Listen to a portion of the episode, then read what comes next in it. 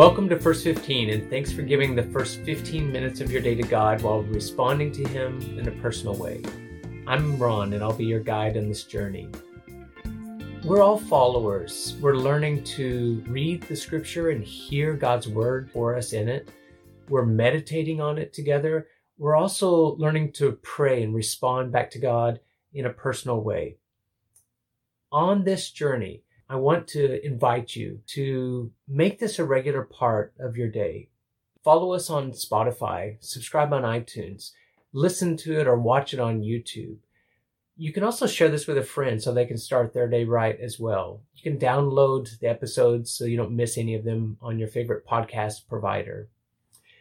We continue Jesus' Sermon on the Mount today, and we're looking at treasure and light in Matthew 6. Some of you who are following us every day may be saying, wait a minute, we talked about light a couple of days ago. We did, talking about salt and light. Jesus applies the image of light in a little different way today. And so be listening carefully to this episode. The intent on First 15 is to take these truths and lessons that we are learning, listening to, praying back to God, and apply them in the rest of our lives beyond the first 15 minutes you can download our four step process where we give all the details. We did this from Matthew 1 at the beginning of season 2. You can find that at podcast.wordofprayer.com. There's also a link to it in the show notes below so that you can get a copy of that for yourself.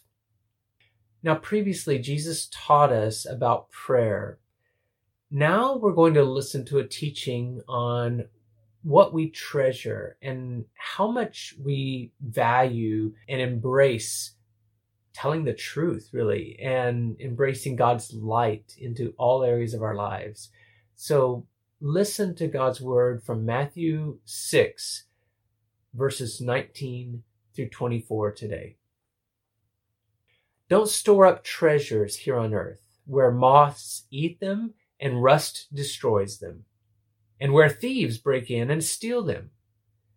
Store your treasures in heaven where moths and rust cannot destroy, and thieves do not break in and steal. Wherever your treasure is, there the desires of your heart will be also. Your eye is a lamp that provides light for your body. When your eye is good, your whole body is filled with light.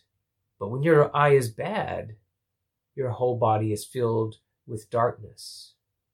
And if the light that you think you have is actually darkness, how deep that darkness is.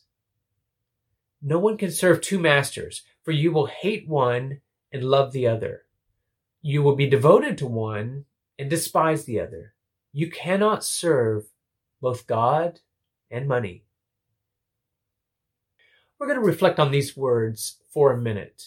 The teaching that they have for us is so clear, it's so fresh that it breaks through the clamor of our culture with piercing truth and relevance. There is no logic in piling up treasure here on earth. You cannot play both sides of the issue. Your heart can only go to one master. Don't deceive yourself that you can have both or have it all. That's really just a fantasy. Treasure is something bound in time. It's it's cultural. And how we define treasure is really kind of unique or specific to different people, different times and places, different cultures. We set the definition of what treasure is. That's an interesting thing about human beings. And Jesus teaches us here to pay attention to what it is that we really treasure or what we place value in. It's a crucial decision. It's also one that easily can lead to self deception. Here are a few of the familiar falsehoods. I can store up treasure here on earth and make it last. Or how about this one?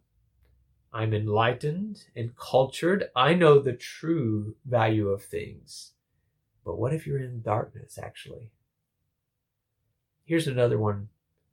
I can do both. I can serve both God and have money.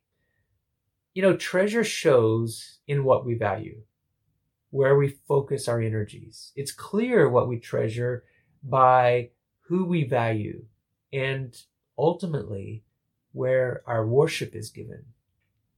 Take a step to let the light in, brighter, wider. Let the light in. Welcome the light into your lives. Let God search even into the dark corners of your life. Don't let darkness deceive you. If you set your eyes on what is good, on true treasure, you will be full of light. You know, it's interesting.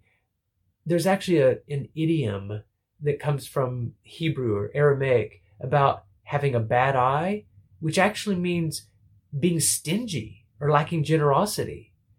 There's something about someone who's holding on to their treasure so tightly and won't even open up their hand to share it with other people that it's like it covers you with darkness.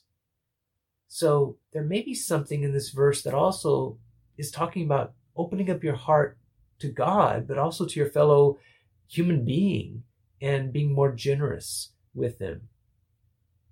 If your eyes are bad, if they're set on earthly things or just accumulating more wealth to be spent on yourself selfishly, if you're blocking out God's kingdom and you're truly stumbling in spiritual darkness, all the time thinking that you're in the light, Jesus says, How great is your darkness!